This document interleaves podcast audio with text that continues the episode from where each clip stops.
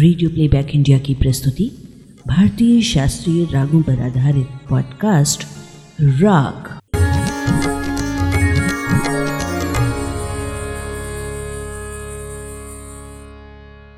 Radio playback India के भारतीय शास्त्रीय रागों से जुड़े इस कार्यक्रम में आप सभी श्रोताओं का हार्दिक स्वागत है। कुछ प्रतिष्ठित, कुछ नवोदित कलाकारों के साथ बातचीत और रागों की जानकारी से जुड़ी होगी हमारे सीज़न टू की ये श्रृंखला। तो आज इसके पहले एपिसोड में हमारे साथ हैं दिल्ली की 22 साल की आख्या सिंह। अच्छा लगता है ना, जब नई पीढ़ी अपनी इस विरासत को सहेजती हुई दिखती है। जयपुर ग्वालियर घराने की विदुषी उषा भट्ट जी की शिष्या आख्या ने अखिल भारतीय गंधर्व महाविद्यालय मंडल मुंबई से माध्यम प्रथम की परीक्षा उत्तीर्ण की। प्रयाग संगीत समिति इलाहाबाद से शास्त्रीय गायन में सीनियर डिप्लोमा लिया है।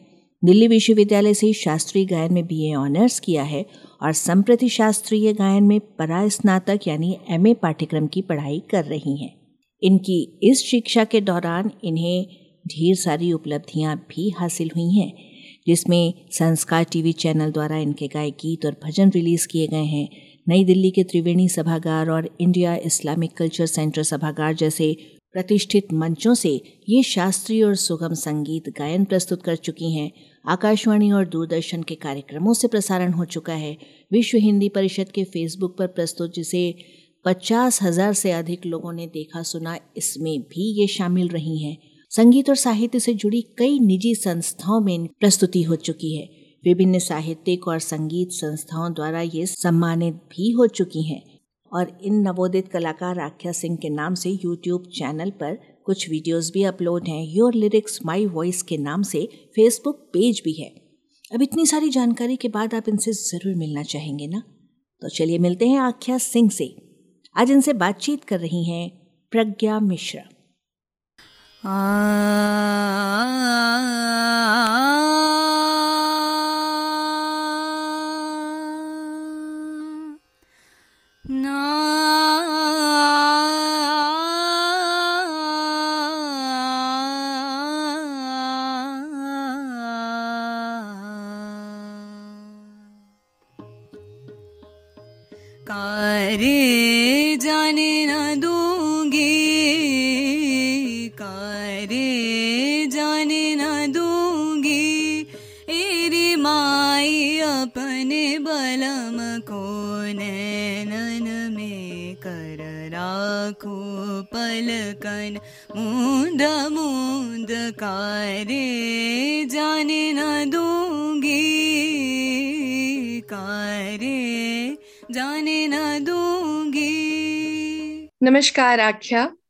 रेडियो प्लेबैक इंडिया के मंच पर आपका बहुत बहुत स्वागत।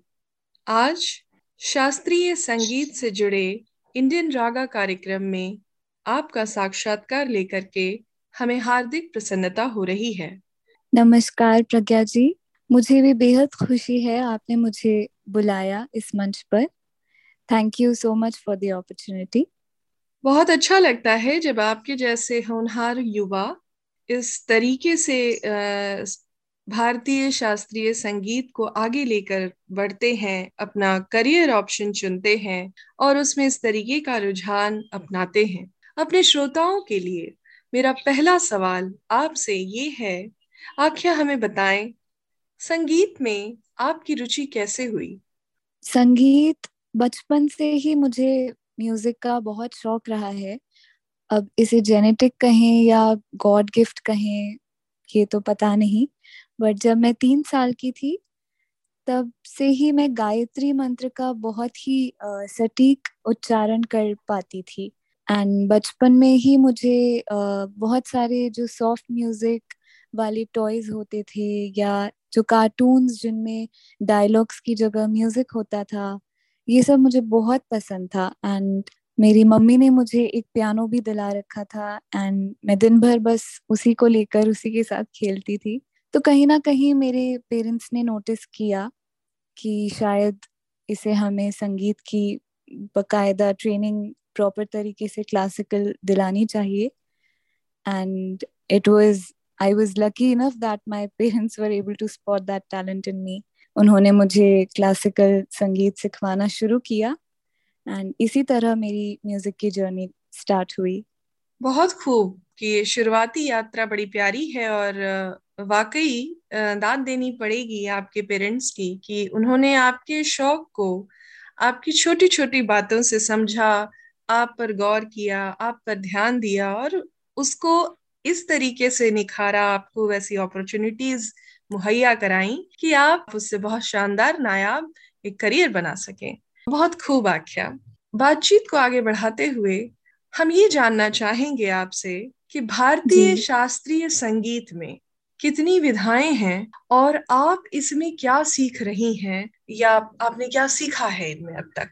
भारतीय शास्त्रीय संगीत में कई विधाएँ रही हैं जैसे ख्याल गायकी ध्रुपद धमार ठुमरी टप्पा या तराना गज़ल भजन ये सब। आज के टाइम में ख्याल गायकी ही ज़्यादातर प्रचलित है। ध्रुपद और धमार बहुत पहले गाया जाता था, जब तानसेन जी और उनके जैसे और भी कई दिग्गज कलाकार हुआ करते थे। लेकिन अब अनफॉर्चुनेटली ध्रुपद उतना प्रचलन में नहीं है। तो आजकल तो शास्त्रीय गायन में ख्याल गायकी ही आपको अक्सर सुनने को मिलेगी। एंड लाइट सुगम संगीत जिसे हम कहते हैं उसमें आजकल आप गजलें, भजन, ठुमरी, ये सब आपको सुनने को मिलेगा। और मैंने क्योंकि अपनी ग्रेजुएशन जो है, वो म्यूज़िक ऑनर्स में ही किया है दिल्ली यूनिवर्सिटी से तो सिलेबस के अकॉर्डिंग हमें तो हर तरह की विधाओं के बारे में पढ़ाया जाता है बेसिक नॉलेज सभी के बारे में हमें दी जाती है, लेकिन उसमें भी ख्याल गायकी प्रधान सिलेबस ज़्यादा रहता है। तो और गज़ल और ठुमरी भी साथ में मैंने सीखी है। तो मतलब आपकी शिक्षा जो फॉर्मल आपका एजुकेशन है वो संगीत में ही है। इसलिए ये बात जाननी बहुत ज़रूरी हो जाती है आज के दौर में जब हमारे बच्चे करियर ऑप्शंस के लिए बहुत भटकते हैं और परेशान रहते हैं कि हमें क्या करना है कैसे करना है उस हिसाब से हमारी आपकी बातचीत और आपके थ्रू हमारे श्रोताओं को जो जानकारी मिल रही है वो बेहद काम की भी है और आख्या बहुत बहुत बधाई आपको कि आपने इस विधा को चुना अपने करियर के तौर पे।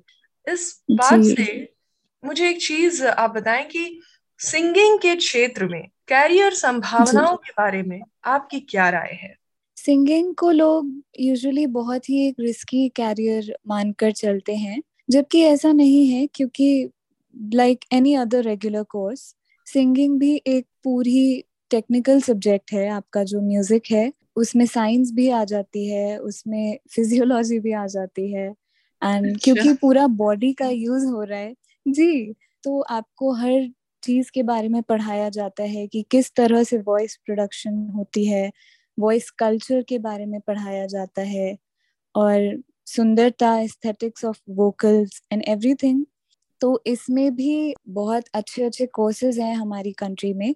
जैसे uh, किसी दूसरे सब्जेक्ट में ग्रेजुएशन की डिग्रियाँ होती हैं इसमें भी उसी तरह से आप ग्रेजुएशन कर सकते हैं आगे मास्टर्स भी कर सकते हैं।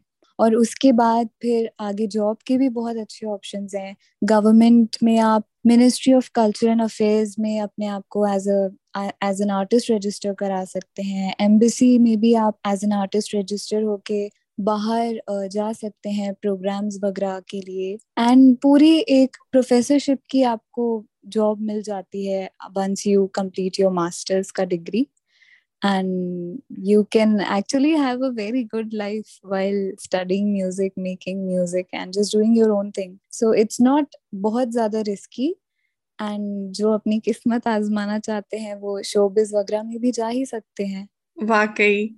आपकी बातों से मोटिवेशन भी मिलता है और uh, मेरे ख्याल है हमारे जो श्रोता इस इंटरव्यू को इस समय रेडियो प्लेबैक पर सुन रहे हैं वो आपकी आवाज़ से भी प्रभावित हो रहे होंगे। ये बात तो मैं आपकी तारीफ़ तो कहना ही चाहूँगी एक गजब का आकर्षण है आपकी आवाज़ में तो उसके लिए भी आपकी तारीफ़ थैंक यू सो मच तो आपने इतने सारे करियर अपॉर्चुनिटीज़ की बातें हमें बताई हैं जो बहुत उत्साहवर्धक है। वाकई कुछ चीज़ें तो हमें नहीं मालूम थी और हमारे श्रोताओं का ज्ञान वर्धन हो रहा है। इस कड़ी में कुछ एक और चीज़ जो हम जानना और बताना सुनना समझना चाहेंगे वो है ये है कि हम्म। इस समय इंडियन क्लासिकल म्यूज़िक यानी भारतीय शास्त्रीय संगीत, सीखने के लिए देश में कौन से अच्छे फॉर्मल इंस्टीट्यूट हैं? हमारे देश में कई यूनिवर्सिटीज हैं जो म्यूज़िक कोर्सेज ऑफ़र करती हैं। जैसे दिल्ली विश्वविद्यालय, जहाँ से मैंने खुद किया है। दिल्ली विश्वविद्यालय के अंदर पाँच कॉलेजेस आते हैं, जहाँ पे ये म्यूज़िक का कोर्स ऑफ़र किया जाता है।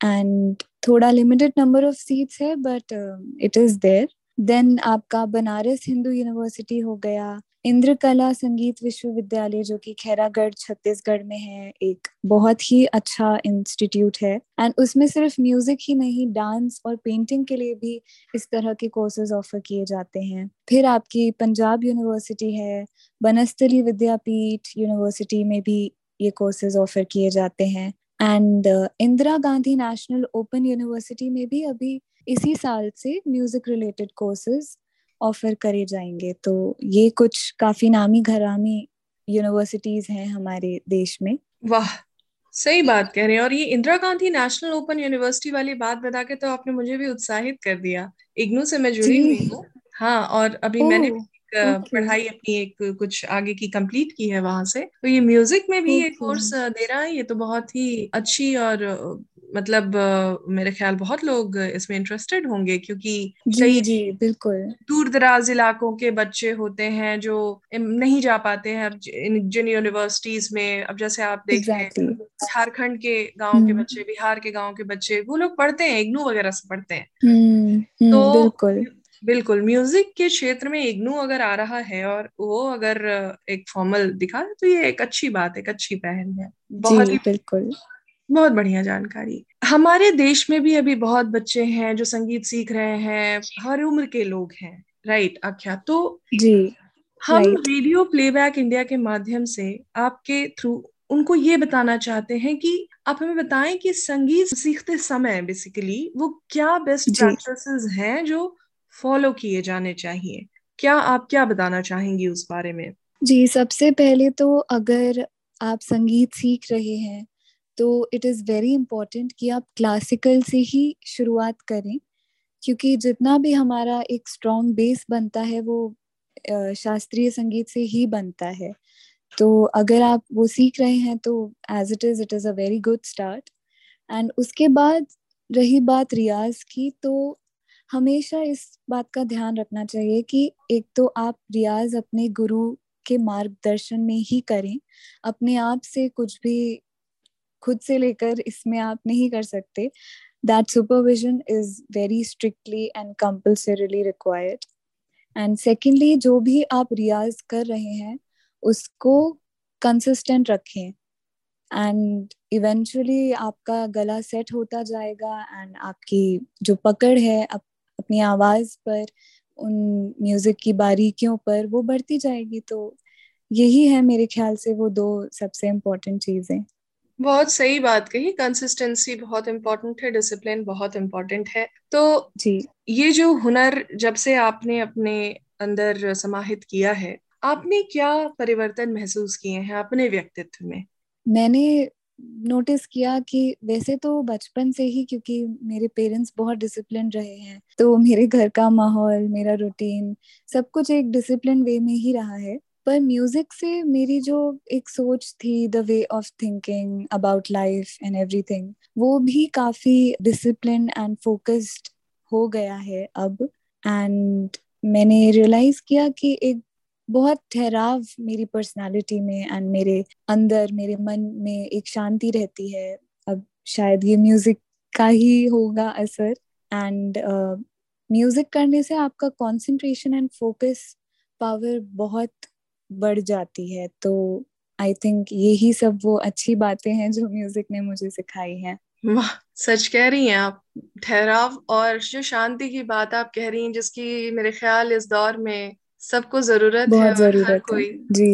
हर कोई ढूंढ रहा है। अगर वो चीज़ संगीत में है तो हर किसी को संगीत की तरफ़ थोड़ा तो रुझान होना ही चाहिए। और हमारे बच्चे जो। थोड़ा ज़्यादा मतलब स्क्रीन टाइम से जिनमें इम्पेशेंट होने की एक जो समस्या देखी जाती है संगीत बिल्कुल। संगीत उनको शांत कर सकता है। आपकी बातों से मैं यही समझ रही हूँ और हमारे श्रोता भी बहुत ही आनंद ले रहे होंगे आपकी इन बातों को सुनने का और इनमें बहुत सारा ज्ञान भी छुपा है। आख्या एक छोटी सी बात मैं आपसे पूछना चाहूँगी। मैंने आपकी डीपी देखी व्हाट्सएप पे और उसमें फाकमा बहुत ही शानदार आप दिखती हैं आप सुंदर भी उतनी ही हैं। तो थैंक यू आपके हाथ में एक टैटू देखा। तो वो टैटू किस चीज़ का है? जी आ, वो टैटू एक्चुअली लोगों को दूर से देखने में या तो गेहूँ लगता है या तीर कमान कुछ ऐसा लगता है बट एक्चुअली वो एक लीफ टैटू है। अच्छा। एंड लीफ टैटू का एक बहुत ही इम्पोर्टेंट uh, सिग्निफिकेंस होता है। It signifies the cycle of life and death so it has a deep meaning and मुझे वो आइडिया बहुत अच्छा लग रहा था तो I just got it done वाह जो ठहराव जो जो चीज़ें आपके व्यक्तित्व में आई वो आपकी एक्सपेरिमेंटल और आज़ाद सोच से भी निखरा है। और ये म्यूज़िक के लिए डेफिनेटली म्यूज़िक के लिए बहुत ही अच्छी चीज़ है। तो आख्या म्यूज़िक जो आपकी तरफ़ से आने वाला और देश को हमारे मिलने वाला है वो वाकई एक आज़ाद ख्याल लड़की जो कि अपनी चीज़ों के साथ एक्सपेरिमेंट करने का हुनर भी रखती है उसका म्यूज़िक है तो हम बहुत ही वेलकम कर रहे हैं उस समय को। थैंक यू सो मच मेरा अगला सवाल आपसे ये है क्या आपने संगीत परंपरा से जुड़ी किताबों कहानियों कविताओं जीवनी आदि का अध्ययन भी किया है? जी आ, मेरे पिताजी श्री शिव कुमार बिलग्रामी जी एक सुप्रसिद्ध शायर हैं और मेरे गुरु भी हैं। तो उन्हीं के मार्गदर्शन से मुझे थोड़ी बहुत शायरी और साहित्य की जितनी भी नॉलेज है, जो भी टेक्निकलिटीज बारीकियाँ हैं, वो सीखने को मिली। एंड जितनी भी ये रीडिंग या अध्ययन का जो भी काम है, वो मैं अपने पापा के साथ ही बैठकर अक्सर करती हूँ। तो इसी कारण से हमने कई सारी बुक्स, म्यूज़िक के बारे में पोइट्री के बारे में, एंड जितने आर्टिस्ट हैं उनकी जीवनियों के बारे में हमने पढ़ा साथ में बैठकर। एंड साथ साथ में पापा मुझे गाइड भी करते रहते हैं। एंड अब मैं उनके साथ बैठकर, उनके सानिध्य में उनकी ही लिखी हुई गजलें, स्तुतियाँ, भजन, ये सब कंपोज करने की कोशिश करती हूँ। तो इतना ही है जो भी है। अरे ये तो बहुत बड़ी बातें आपने बताई और ये वाकई सबके लिए उत्साहवर्धन का विषय है कि इस तरीके का काम हम कर सकते हैं अपने घर से शुरुआत कर सकते हैं। बहुत ही अच्छा लगा क्या ये सारी बातें जो आपने हमसे साझा की हैं हमारे श्रोताओं के लिए बहुत अद्भुत और बहुत ही नया ज्ञान है नई बातें हैं और इससे किसी न किसी जीवन को तो ये ज़रूर छुएँगी और ज़रूर ये टच करता है अच्छी चीज़ों के लिए। I will be lucky to do that. बिल्कुल बिल्कुल। आपकी आवाज़ में एक राग परिचय और जो भी आपको पसंद हो वो हमारे श्रोताओं को आप सुनाए तो मज़ा आ जाएगा। जी जी बिल्कुल। मैं राग बागेश्वरी सुनाती हूँ फिर आप सभी को। बिल्कुल क्या का... श्री बागेश्वरी का राग परिचय भी हमें देना चाहेंगी? जी जी ये आ, काफ़ी थाट का राग है। बहुत ही सुंदर बहुत ही एस्थेटिक ये राग है। हम्म। इसमें सारे शुद्ध स्वर रहते हैं ग और नी सिर्फ़ जो है वो कोमल रहते हैं। और इस राग में पंचम वर्जित रहता है पर कुछ लोग कभी कभार उसको लेकर भी गाते हैं। ये सबके अपने अपने घराने और गायकी वाली बात है। बट वैसे इसमें पंचम वर्जित रहता है। जी तो मैं बंदिश शुरू करती हूँ। ये मध्य लय की बंदिश है तीन ताल में। अच्छा अच्छा। आ...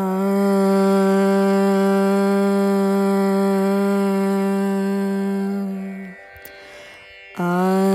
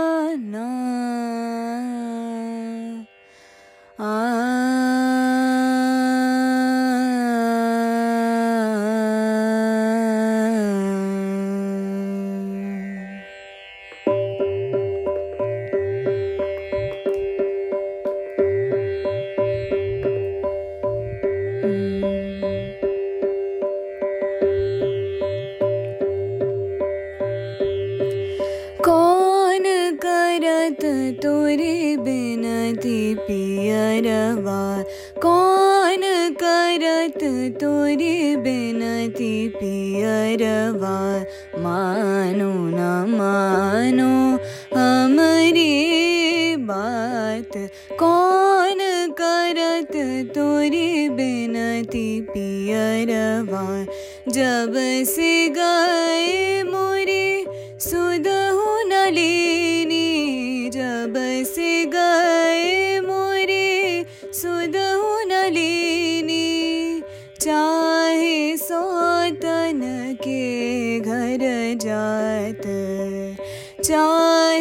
सौतन के घर जात, कौन करत तोरे बिनती पियरवा? कौन करत तोरे बिनती पियरवा? कौन करत तोरी आ? कौन करत तोरी आ?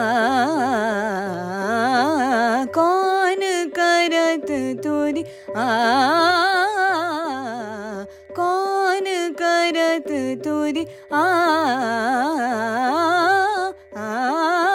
कौन करत तोरी बेनती पियरवा कौन करत तोरी कौन करत तोरी कौन करत तोरी बेनती पियरवा क्या बात है। बहुत ही शानदार राग बागेश्वरी में। आपने ये बेहद, इसको थोड़ा सा हमें इसके बारे में बताएँगे कि आपने क्या क्या इसमें हरकतें डाली हैं और तान वगैरह का क्या है? तो कुछ एक थोड़ी सी डिटेल और दे सकती हैं क्या इस राग के बारे में?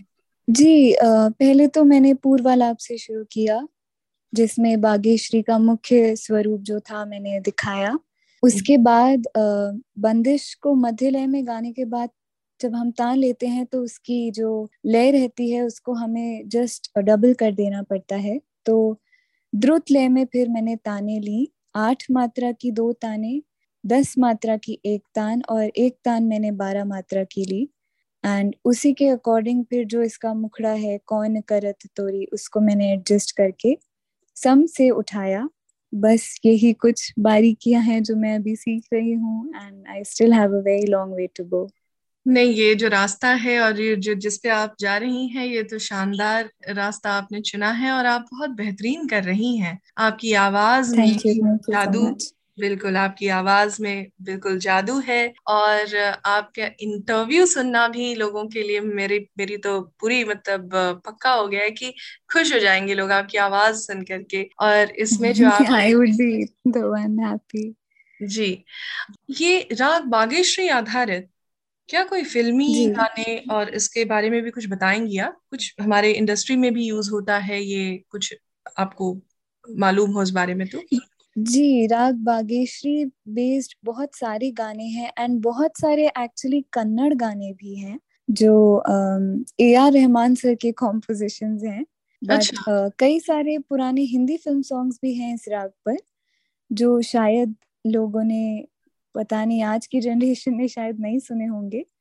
दो लाइन गुनगुना के बताएँगे? धुन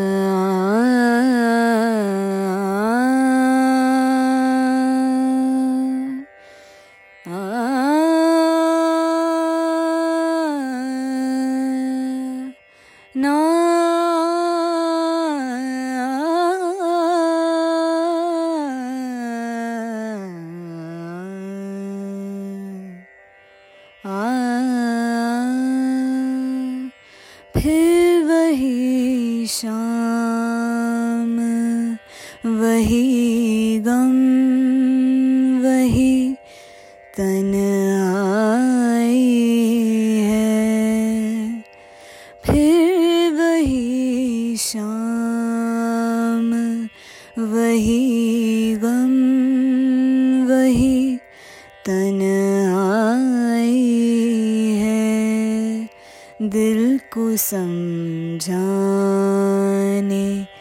तेरी याद आ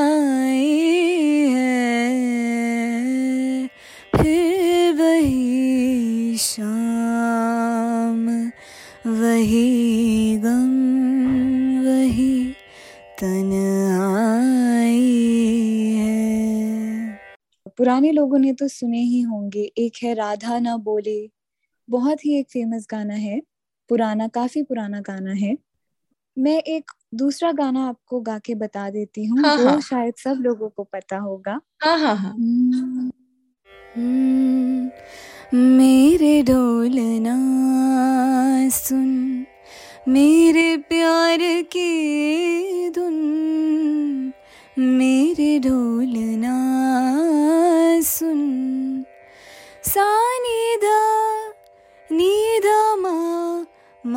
सानी धा नि सा ग म मग सानी धा नि सा ग मग सानी धा नि सा ग म ग म ग सानी धा म ग म ध म ग म ध सा नि ध नि आ, मेरे ढोलना सुन। ये जो इसमें सरगम का टुकड़ा टुकड़ा आता है ना? जी जी। इस सॉन्ग में। जी। उसी से क्लियर हो जाता है कि ये राग बागेश्वरी पर बेस्ड है। अभी मुझे याद नहीं आ रहा एग्जैक्टली बट आई थिंक ये गाना तो सबने ही सुना होगा। हाँ ये तो बहुत ही फ़ेमस गाना है। वाकई तो आपकी बातों से ही हमें पता चला कि ये जो गाना है ये दरअसल इस राग से यहाँ पे पिक किया गया है। ये कितनी छोटी छोटी बातें होती हैं जो कि जनरल कॉमन हम लोगों को नहीं पता होती हैं जो एक्सपर्ट्स ही जानते हैं। आख्या आप से हम रेडियो प्लेबैक इंडिया के लिए दो शब्द सुनना चाहेंगे। अगर अपनी तरफ़ से रेडियो प्लेबैक इंडिया के लिए आपके क्या वर्ड्स हैं? पहले तो आप लोग बहुत ही अच्छा ये काम ये इनिशिएटिव आप लोगों ने जो स्टार्ट किया है क्लासिकल म्यूज़िक के बारे में इस तरह से इंटरव्यूज़ लेके लोगों तक नॉलेज एंड अवेयरनेस पहुँचाने का ये एक बहुत ही अच्छा इनिशिएटिव है।